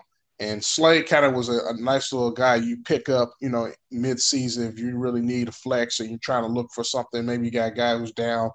Darius Slay kind of helped some people last year, kind of picking them up for one or two games, maybe here or there that the matchup was good. But I wouldn't draft draft him with the fact that you're thinking he's going to be, you know, a solid wide receiver for you. I don't know who should be more concerned uh, looking at this as, as Ram fans or as Giant fans. Like, I'm because Golladay's previous two years, uh, you know, he had 119 targets and 70 catches in 2018. That was his career high. The year after that, uh, the only year he's ever played a full season, he had 116 targets, but only 65 catches. So his catch rate was almost 50%, which is insanely bad. So I don't, you know, is that an issue with Matt Stafford or is it an issue with Golladay? I don't know. He did have 11 touchdowns that year, so maybe people overlook that. But when your catch rate is that low, there's major to me. There's major red flags, and I don't think Daniel Jones is a better quarterback than Matt Stafford. So I'm not really sure what to expect. There's a lot of things I'm looking forward to watching this year from you know how good Matt Stafford is compared to what Jared Goff is compared to how Golladay fits into this offense. Is, is Daniel Jones really that much better? Um, there's a lot of interesting things to watch, but the Giants defense looks good. So at least they had that going. Um, they look like they're going to continue what they did last year and build. And offense can't be worse. Uh, we definitely can say that. So move on to tight end Evan Engram. Uh, drop. He's been dropping since his rookie year. His rookie year is a top five tight end. Uh, however, there is potential with Evan Engram. The potential there is his targets. Half his games last year, he had at least eight targets or more. So he does get the ball thrown his way. Um, Alan, I'm not sure if it's a product of him dropping the ball because he does have some drops issues. Uh, Colt McCoy being the quarterback, Daniel Jones being the quarterback. But I drafted him in one of my leagues just because if I'm going to draft someone that's in the middle of that group, at least I'm going to get someone that gets the targets. I know he's going to get the targets. Um, so, you know, but once again, he was number 21 last year. So don't spend anything more than like a last pick on him. But to me, if you're going to take one of those tight ends, Alex, he's that good potential out of that mid mid to bottom mid tier. What do you think about that? You know what? Um, based off of last year, yes. My thing, I'm kind of worried about him is you got Kyle Rudolph in in that room too. So that I kind of would be a little bit scared, and maybe Rudolph may take a couple of targets here and there. But I think if Evan Engram is healthy, he should at least do exactly what he did last year. I don't know about him getting worse, but you can at least expect him to kind of do what he did last year if if you're you're just trying to project. And the one thing with Engram is he's ready, potentially ruled out for week one. Uh, it's unofficial, but it, there's trending in that direction. So we'll see what happens with that.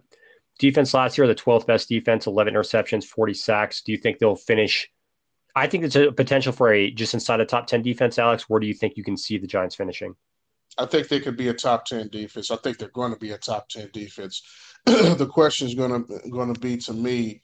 Um, they generated a lot of pressure uh, as far as getting sacks. When I was doing the research, I was kind of surprised they had 40 sacks as a team. Um, but I think they're going to be better in this uh, kind of in this uh, in this situation. I think they're going to be able to get to the quarterback a little bit more, and if that's the case, they could be better than the top 10 defense. Yep. Um, all right let's move on to the Washington football team. So last year, they were seven and nine and champions of the NFC East at that seven and nine record. Um, they were also the only team in the division with a positive point differential, which is and wasn't close. The other teams were about minus 80 to minus 100. Washington was a six, I believe. So I guess they played to being a 500 team just with the 7 9 record. Um, they did play five playoff teams during the year. They went one for those games. However, just to remind everyone, quarterback situation, remember, there, you know, there wasn't a good situation there from having Kyle Allen, Dwayne Haskins, stuff like that. Um, so they've obviously upgraded quarterback position at least some. Um, and, and, in my opinion, also last year, the great thing with Taylor Heinicke was the quarterback in the playoffs against the Bucs. They really gave the Bucs, I think, in my opinion, one of the better games that they had to had to play against. It, it was definitely an interesting game. Uh, so last year, Washington was 25th in points scored on offense. They were fourth best in points allowed, and they have 15th best roster. So, Alex, my first question for you for the Washington football team is, what nickname do you hope they get?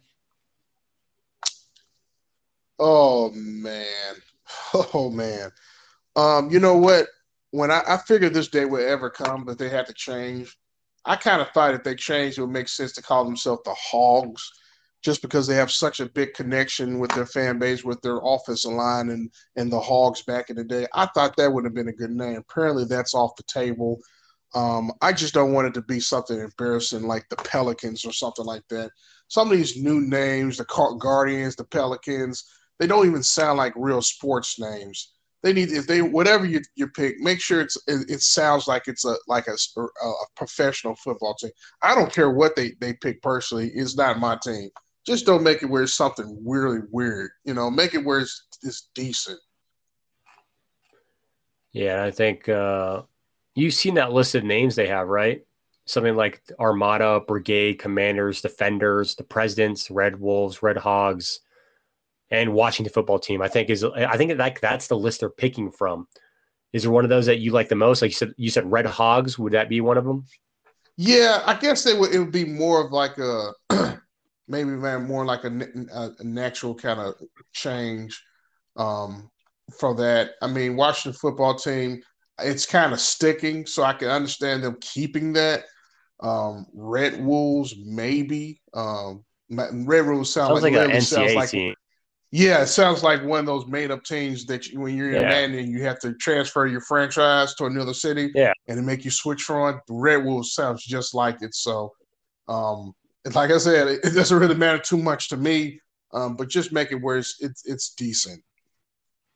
Yeah, the the presidents would be weird. It's kind of snobbish. Um, next question for them: Can they defend the NFC East title with the defense that they're building? Do you think they're the favorites? In my opinion, they are. Um, I, I think we'll break on what they kind of did, and we'll kind of look and see what what they got better in some areas. But yeah, I, I think right now they're they're the team to beat. You know, we always you talked earlier about the hype on Dallas is always there. I think those, you know, those who who kind of are in the know know that you know Washington they haven't they're you can travel with a defense. It doesn't matter if the quarterback. They've already proven they can play with any quarterback and win. So I think they're the clear cut favorites. All right, uh, talk about drafts. What draft pick did draft picks did they make that you liked, Alex? They made a, a, quite a few in the first uh, hundred picks that I like. We talked about Jamin Davis um, in the draft on the draft show early in the podcast about him. I thought they should have took JOK, but with the health scare, whatever, I thought Davis is a solid linebacker, which is one of their bigger needs they had.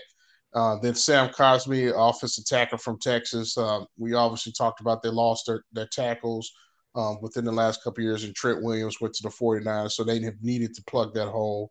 And then it's Benjamin St-Juste from Minnesota. He probably is not going to start day one or whatever, but I think he's a young corner and maybe he's got some ability. And then one of my favorite picks, probably wide receiver Dyami Brown. Uh, I thought he would go a lot, a lot, lot earlier. Uh, but I think Brown has potential if he's able to develop in the next couple years. He could be number two, maybe number one wide receiver potential. Yeah, I agree with you on that. Um, I know he definitely had some hype going into that draft. Um, some of the additions that they made, starting off with the franchise, Brandon Scherff, the guard, he just keeps getting paid. Good for him. Um, other additions that they made, Fitzmagic obviously being signed, giving the real chance to being the starting quarterback for. Know, it's hard, so hard not to root for him. I love him going to this team.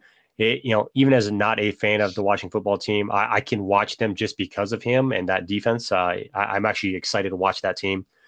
Other additions: William Jackson signing a very underrated good corner out of Cincinnati. I think that's a that's a, a great signing. Curtis Samuels, another great signing. Adam Humphrey, eh, okay, slot receiver out of Tennessee. He's all right. Gives them some decent depth. Uh, Alex, some of the losses that they have, what are you tracking for losses? Well, the our, our quarterback retired, Brian. Good old Alex Smith. It's true. He, it's true. He, he he he gimped all the way to the finish line, man. But somehow, some way, he made it. So uh, good luck for him. And uh, I guess he's in the booth now. So good luck with him. Hope he has a great you know, career. Uh, they lost Mark, uh, Morgan Moses to the Jets. Obviously, um, one of the ones that um, a couple of the division rivals plucked some of their players. One of them is Ryan Kerrigan. I knew a lot of Washington football team people who were really upset with him going to Philadelphia. It's like there's two places you could go. You can't go Philadelphia and Dallas, and then he went to Philadelphia, but that kind of is what it is. Um, Thomas Davis had been there kind of on his last legs, trying to give them some inside linebacker help. He retired. And then they lost two cornerbacks who from last year in Darby and Moreau. Yeah, the thing you said about Kerrigan, that goes back to what I said earlier about Tomlinson. If I was Tomlinson, that's what I would be doing. You don't want to pay me, Giants. You want to pay Leonard Williams instead. Screw you guys. Dallas, pay me. I'll even take one million less. Let me just screw them up. Just let me go there. That's what I would be doing. But you know, whatever. Went to the Vikings. Good for him. Worked out. That's just I like the spike move sometimes. Uh transaction you like the most, Alex? Is there one you like the most? You know what? I know people are going to laugh at me, but I actually like the Fitz Magic thing for the simple fact, me being a, a person who is the um, uh, Cowboy fan, I've watched Washington all my life. One thing that for some reason works with Washington is signing backup or, or, or old core veteran quarterbacks. It's generally how they win win Super Bowls. They don't ever draft young quarterbacks. They usually ever work never works out. I think the last one that kind of worked out may have been Theismann. Uh, but other than that, when they're good, they usually have a veteran quarterback that they sign or they get from somewhere else, maybe some un, uh, un, underdog or something like that, like Todd Collins, who comes in and kind of comes out of nowhere and kind of leads them on a playoff chase. So um, that usually works more than drafting young quarterbacks to me. So I, I, I like it. Uh, I liked Heinicke. I thought Heinicke had a chance to start, but I think the quarterback positions, you know, they had problems last year. You can't play with that this year. You think you got a chance to be go deep in the playoffs? Why not uh, solidify your team with uh, Fitzpatrick? If he doesn't work out, you got Heinicke. So for me, I, I was so torn between Samuel and Jackson. Like to me, those two signings are top 10, maybe top five best signings for new player going to a team in the whole offseason, in my opinion. William Jackson, I love him going there. I think he's going to be great in that defense. Uh, and, and he's going, he's slotting in next to Kyle Fuller. So they got, in my opinion, two really good corners um, that they were able to just kind of steal away from other teams. So I, I, thought that was great. However, the move that I like slightly better, though, is the Curtis Samuel move, just because you know, I think it's such a great compliment to uh, McLaurin, Scary Terry. You know, he's really developing to a really good number one. I think Curtis Samuel gives you that really great option between, uh, you know, running the ball, doing jet sweeps, uh, being in the line up the backfield, lining out wide. He had a thousand total yards uh, of off, over a thousand total yards of offense. I think it's just a great weapon to have in terms of you, you add him to Jake, you know, McKissic, a receiving back. I just like it. I like the variety that they're building there in Washington. I think I love those two signings. What uh, what signing did you not, or what transaction did you not like, Alex? The that fact they haven't uh, resigned Scherff, I think he's uh, he's been a, a, quality player for them for years. You can maybe make some arguments for against it, um, but when you're a team like this, I mean, especially the fact they sign up, they sign a lot of players this off season. You got you got to take care of the guy. Either you take care of the guy, you move on and try to see if you can get something for him. But I really always have hated the franchise tag tag thing because a lot of times teams kind of tag players with really no attempt to kind of give them a long term deal, or they try to wait the guy out until you know he just gets tired and just takes less money because he doesn't want to go year to year. Um, but I think they should have just took care of him or found a way to take care of him. So my this is the only time I'm ever gonna I'm gonna do this, uh, which is not gonna apply to transaction this year. But tying into what you said with not taking care of him, I'm gonna tie it all the way back to Trent Williams. The fact that you know the way everything was handled to the point where he wanted to leave and you gave up so little, got so little for him. I of course love the whole situation as a Niners fan, but man, when you have that situation and then you have the Scherff situation, which I'm not really sure if he just wants to get paid a lot of money year by year, I really highly doubt that's what he wants. But those two things together kind of to me send a bad message to the team on how they take care of people. Um, so hopefully they work it out with him. They give him the big contract he deserves at his position group at least, and, and hopefully that does work out. Moving on to the cap, they have 16 million available this year, 51 million next year. Uh, for this year, you know they have 15 million dead money, and Scherff's on his franchise tag deal making 18 million. So we'll see. Uh, you know that money for 51 million is going to get cut down, obviously, when they re-sign him, which they should. And it also helps that you don't have any major quarterback commitment money like other teams do. So having this kind of stopgap, having uh, Taylor Heinicke on a decent deal, allows them to financially really take care of and, and you know pay out their defense. Uh, let's move on to fantasy. Fitzpatrick last year, Alex was their number 19 quarterback at 16 to 16.2 fantasy points per game. He started in seven of the nine games he played, throwing for over 2,000 yards, 13 touchdowns, eight interceptions with two rushing touchdowns. He's got, I would say, slightly better weapons in Washington than Miami, probably. So, you know, I would assume that he continues these numbers on and maybe even improves a little bit. And the thing to remember is, you know, I said he's number 19. He's one point away from being the number 13 fantasy quarterback. So one more point per game gets him up six spots alone. So, Alex, do you think that he has a chance to improve his numbers? Yes, he's 38 years old, but being full time, having those weapons, you know, across the field, do you see him being closer to a, a number 13 or being like a number 19 again? Um, just by just how, how I feel, I think he'd be closer to maybe 13. And I'm not saying he's a top 15 fantasy quarterback, uh, because anywhere you look at it, depending on if you're in a standard league, he's probably not somebody you're running as QB one. Uh, he's definitely kind of one of those quarterbacks you're going to kind of want to put on the, your bench, kind of playing in kind of a flex position of, in, uh, particularly when they play the worst defenses or something like that, unless you don't have very solid good quarterback. Uh, but yeah, I, I, expect his numbers kind of to to kind of be closer to that top fifteen ish fantasy wise um, than I would closer to twenties. All right, moving on to Gibson. He's someone that people have been talking up um, a lot. He uh, was number 18 running back at 13.7 fantasy points per game, 795 rushing yards with 11 rushing touchdowns, 36 catches. He's projected for a you know big jump, uh, you know, and they have him projected for over a thousand yards and nine rushing touchdowns, 51 catches.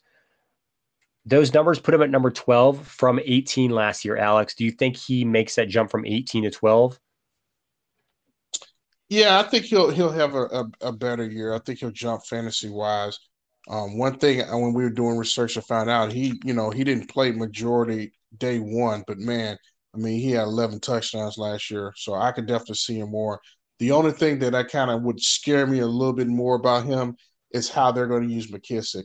Um, they absolutely threw the ball at McKissic. If you were in a PPR league, you loved McKissic last year because uh, he kind of was kind of he got so many balls that he was a play in PPR leagues that would kind of give me me me a little bit uh, hesitation. Is Gibson going to be your third, more of the third bound back that they're going to be able to throw to him so he get better points? Um, you're going to have to, you know, I've seen him kind of going higher in leagues. I th- definitely think he's definitely worth drafting in the first couple of rounds, but I don't think I don't know if he's a round one guy. I've seen a couple of drafts I've had people drafting him in round one. I don't know if I can take him that high. Yeah, I couldn't either. I, I would be happy taking him in round two. Um, even in a 14 team league, I don't know if I could, I could maybe take him at the end of round one, but I'm not sure. Um, yeah. And, and, last year, McKissic had 80 catches and Gibson only had 36. That's th- so they have hit McKissic getting less catches and Gibson's numbers going up. I guess we'll see if that really is going to be true. I'm not really sure why you would change what worked well last year, but I do see but Gibson could definitely get more uh, rushing yards. I could see that. I mean, he's 6'2", 200 pounds, over 200 pounds. You know, he's definitely not a small back. Um, so I definitely think they can increase the workload. Now he did come in, you know, he didn't really run the ball a lot in college, so he he does show that he can catch the ball. Uh, McKissic, however, was also a draftable running back, 11.2 fantasy points per game, so only two points behind Gibson in terms of points per game. Um, like I said, he had 80 catches last year. So I think in a PPR league, he's worth kind of a, a late look to see if they use him the same way again. He had 110 targets as a secondary back. Like that's crazy. So, um, you know, we'll see because maybe when Curtis Samuel comes in, it changes a little bit. Um, Logan Thomas did have a good amount of targets. Um, so I, would be kind of wary because like I don't think I would draft that. I would kind of look and wait on the waiver wire, see how they use him year two in that system. Let's move on wide receivers. Scary Terry, number 21, 14.5 fantasy points per game, 87 catches, uh, or 1,118 yards and four touchdowns. He did have 134 targets. Uh, he's really developed into a, glo- a good low end wide receiver one and, and, a solid, solid wide receiver two. Um, and then you got Curtis Samuel. He was number 32 last year, 13.3 points per game, 1,000 total yards, uh, five total touchdowns. Um, I, I, think Samuel is more of a wide receiver three flex. Alex, do you agree with that, or do you think Samuel is higher as a wide receiver two? I, I, I agree with you. He's like a, a, a three. I, I, would say that. Um, the only thing I would say about both of these guys, both these guys had inconsistent quarterback play, and they still did numbers. So you could maybe take it for what it is to think maybe they might get a little bit better with more consistent quarterback play, but we'll see. And we he's not afraid to throw the ball. So you know, as long as his arm holds up through 17 games, being 38 years old, I, I definitely love the potential for those wide receivers. I think they're definitely sneaky good. You know, one of the drafts that me and Alex had recently, um, McLaurin went high, higher than we wanted to, and one of our buddies was a Washington fan. He he really wanted him, and couldn't happen. So, uh, you know, McLaurin maybe not may not be the wide receiver that you can just kind of steal. It's probably gonna have to be Curtis Samuel, and you just hope that he works out in that offense like he did in Carolina's. Let's move on to the tight end. It's probably the um, feel good story for fantasy football, maybe Alex. But uh, is Logan Thomas number five tight end last year? Uh, Ten point six fantasy points per game, seventy two catches, six hundred seventy yards, six touchdowns on hundred and ten targets, which was the third most targets in football. So he was the tight end with the third most targets. He's never had more than 28 targets in a season. So, and remember, he was a quarterback in college. He came into the NFL, moved over to the tight end for Buffalo. He was there kind of a couple of years, and he just kind of came out his mold last year and, and had a great year. So, Alex, do you think this continues and he can be another top five tight end again? No, I, I think he'll be top 10. Um, I think he'll get to targets. He had 110 targets last year and him with McKinnon both had 110 tied targets. Um, but you have to understand the quarterbacks who are throwing the, full, the football check down Alex. Um, I think they're going to probably push the ball down the field a little bit more, but I still think he's going to get you know maybe around 100 targets. Uh, but the you know one of the things about Logan Thomas, him kind of coming across the board and kind of coming out of nowhere. Uh, I always like wide receivers, tight ends who play quarterback because they tend to get you know, to be smart enough to kind of get to right part of the zone and make the quarterbacks you know a lot easier. So I I can see him getting still getting around 100 targets. Uh, the question is, is good to me is going to be, can he increase his touchdowns? Can he become a red zone threat? Because if he do, he could definitely increase his points per game. It's true. Defense last year was number four overall, 16 interceptions, 47 sacks. Alex, I, I, would ask you, came to the uh, top five defensive game, but myself, I think they're a top three defenses this year. Um, what do you think about that? Yeah, they're going to make a jump. I think they're going to be better in their secondary. Um, you know, as far as interception is concerned, because when you got the pass rush and you have the back end, particularly better cornerback play, safety play, um, back there that can kind of mirror with that, you get the quarterback to throw the ball out. So even if you don't get a sack, you you you get a better chance for getting interceptions. So I, I definitely can see their interceptions going up. Yeah, all, all their defensive linemen were in the top twenty. Uh, Payne was a little bit off that, but I mean, your their their defensive ends were number five and number eleven overall. Uh, it's that's scary when you can have that on your defense. All right, let's move on to the over unders. Alex, you have the over unders in front of you. Yes, I do. All right. So let's start out with Washington.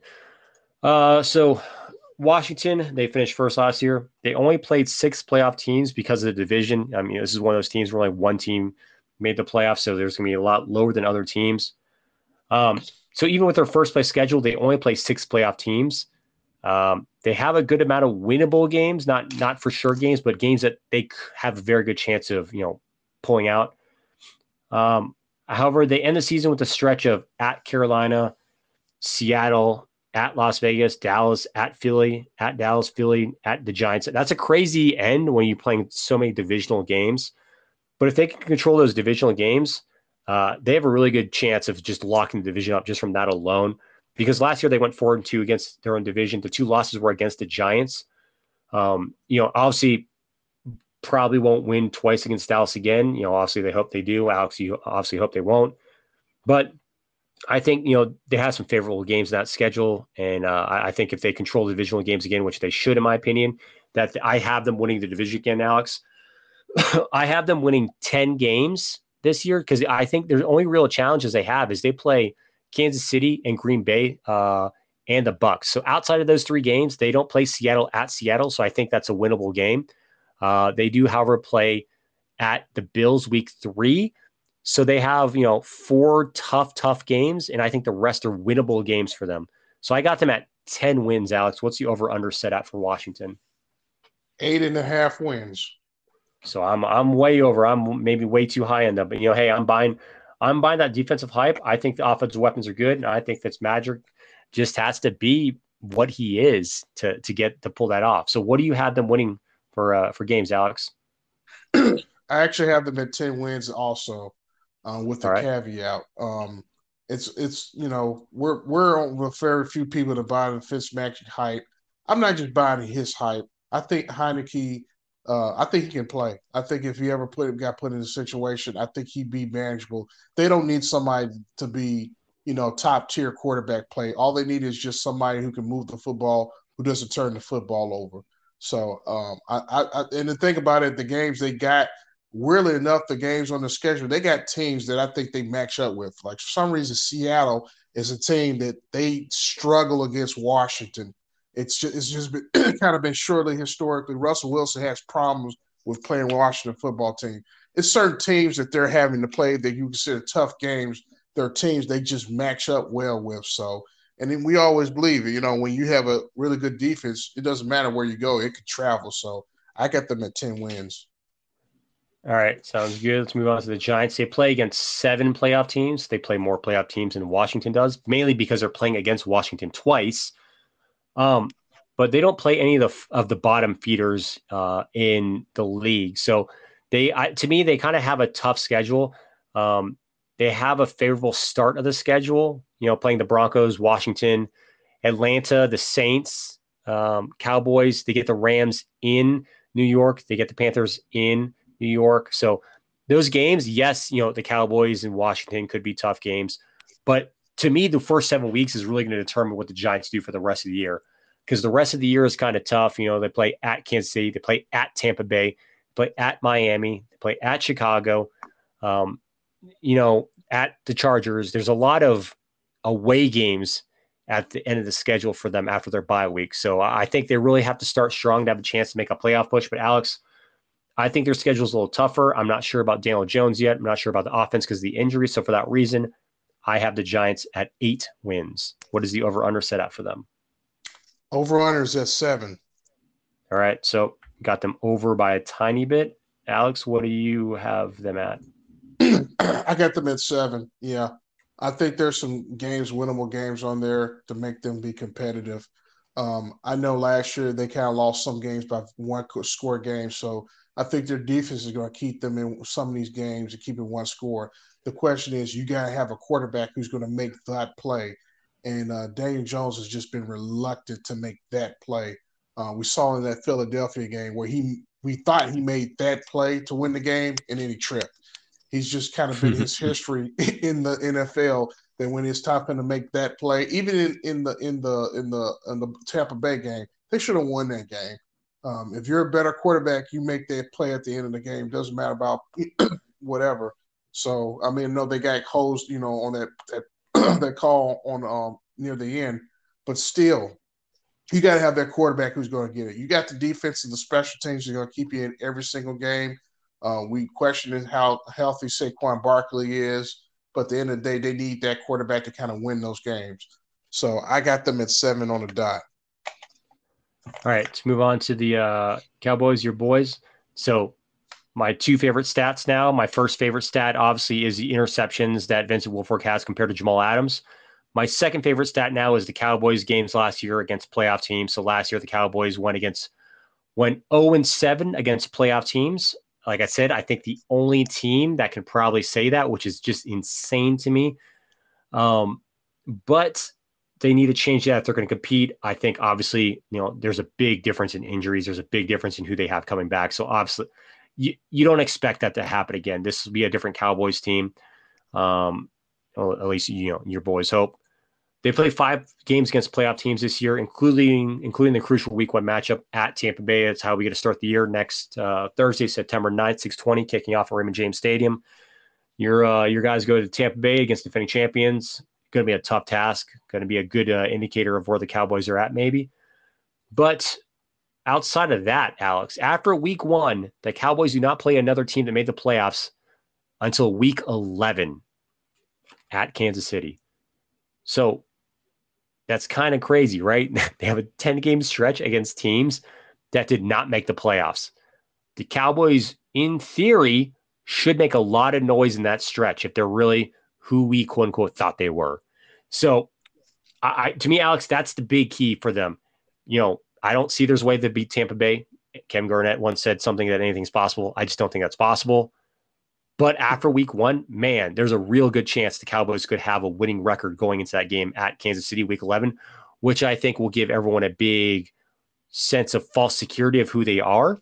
Not trying to be a jerk, Alex, to your guys, but I think, you know, you know how the media hypes them up. You know, Skip Bayless and all those people that talk all their crap.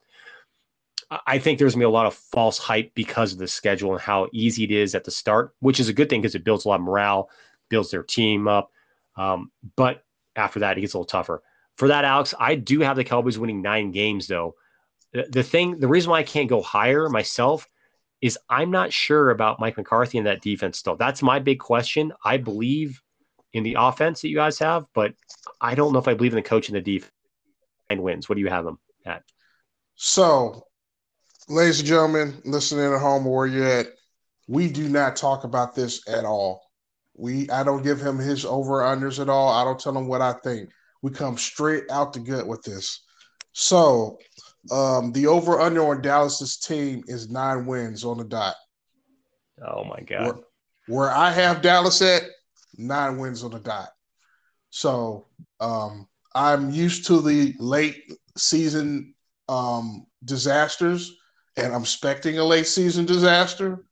Particularly the week before, they're going to near the end of the uh, year, they're going to have to play Washington probably lose that game, put in a situation maybe where they have to either win the last week of the season and Washington lose for them to get into the playoffs or win the division. And of course, that last game, we all know what happens with Dallas. So that's what I picked. Uh, if it was a 17 game schedule, I put them would probably would win eight and eight. Just so happens because the NFL loves uh, money. We are at 17 games, can't go eight anymore. So I got them in nine and eight. That's where I got them. Can't yep, say I'm a homer. Right. Can't say I'm a homer. Can't say I'm saying, hey, they're going undefeated, win the Super Bowl. Hey, telling you guys what I feel, my gut feeling.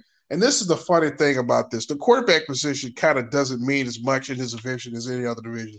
Washington can get top 15 quarterback play from their their quarterback and be a threat to to go deep in the playoffs if the Giants get top 20 quarterback play from their quarterback, the Giants might win this division. Dallas can get top two quarterback play from their quarterback and they still miss the division, miss the playoffs. That's just how the, the the difference between those teams in that division is. It's it's amazing. They're banking on a lot of young defensive players to kind of come around and play and be well for them. And good luck to the Dallas Cowboys because I'm gonna be rooting for them but that's a lot to kind of think that you got guys coming off the street who are 20 year olds, 21 year olds. They're to come here play against men and be great defensive players. All right, let's move on to the Eagles. Uh, don't think this is going to change much for them this year, but they have five games against playoff teams. Uh, they are the only team division that actually gets to play the easier games. They do have, you know, uh, I think three of the teams that finished in last place last year. So they have the Lions. That I think they have the Falcons, the Jets. So they have some winnable games, but it's just tough to see them winning the division. They have a decent roster. I think they could be close to 500 if a lot of things go right. But Alex, I don't have them, you know, coming out of last place. I have them at seven wins. So what's the over under and what do you got them at? The over under is six and a half. So you're basing around the same ballpark area. What do you have him at? I have them at six wins. Um, I got. Um, I mean, the difference in, in these games are going to be the the the, uh, the the divisional games. We talked about that in the NFC West. It's the same thing here. This division is going to be so close as far as as um, playing each other. it is so funny. Like Washington and Dallas. Dallas usually in, owns Washington, or in the Giants usually owns Washington, but it's kind of been switched the last couple years where Philly's kind of been the one that that's having the problems playing the divisional game. So I, I, I got them at six wins. Could I see them get to seven? I wouldn't be surprised. Yep. All right. So it looks like we got Washington one, Dallas two, Giants three, Eagles four. Right. That's what you got also. Oh uh, yeah, we got them. Uh, well, I think you said you got them tied at the bottom with the Giants with seven wins. Uh, I had the Giants at eight, and I had the Eagles at seven. Okay. So I got 10, yeah, 9, yeah. 8, 7. I'm sorry. Okay, 10, 9, 8, 7. Okay. All right, sounds good. So that wraps up this one. Uh, next week we'll be doing AFC East, the last one for the season. Uh, Alex, any last comments before we sign this off? Wow. Well, this is uh this we're near the end of this thing, man. It seems like this is a whole season for us. The off season was a whole season for us. So but I've been enjoying it and hopefully everybody's been enjoying it listening. Definitely. All right. So that was uh episode 31 for us. So Sports Talk for fans by fans. Thanks for joining us. And we'll be back next uh, episode with AFC East. And thanks for listening.